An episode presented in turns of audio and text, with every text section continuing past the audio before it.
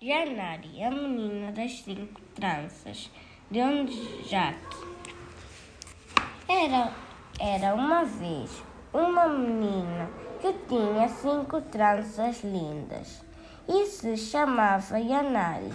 Ela gostava muito de passear perto da sua aldeia, ver o campo, ouvir os passarinhos e sentir sentar-se junto à margem do rio.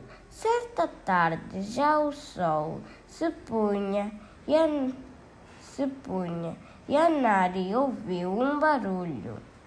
Não era, não eram os peixes a saltar na água, não era o cágado que às vezes lhe fazia companhia nem era um passarinho verde.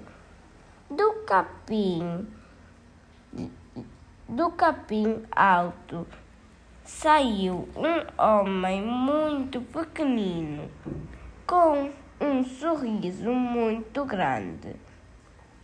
E embora ele não fosse do tamanho dos homens da aldeia de Yanari, ela não se assustou.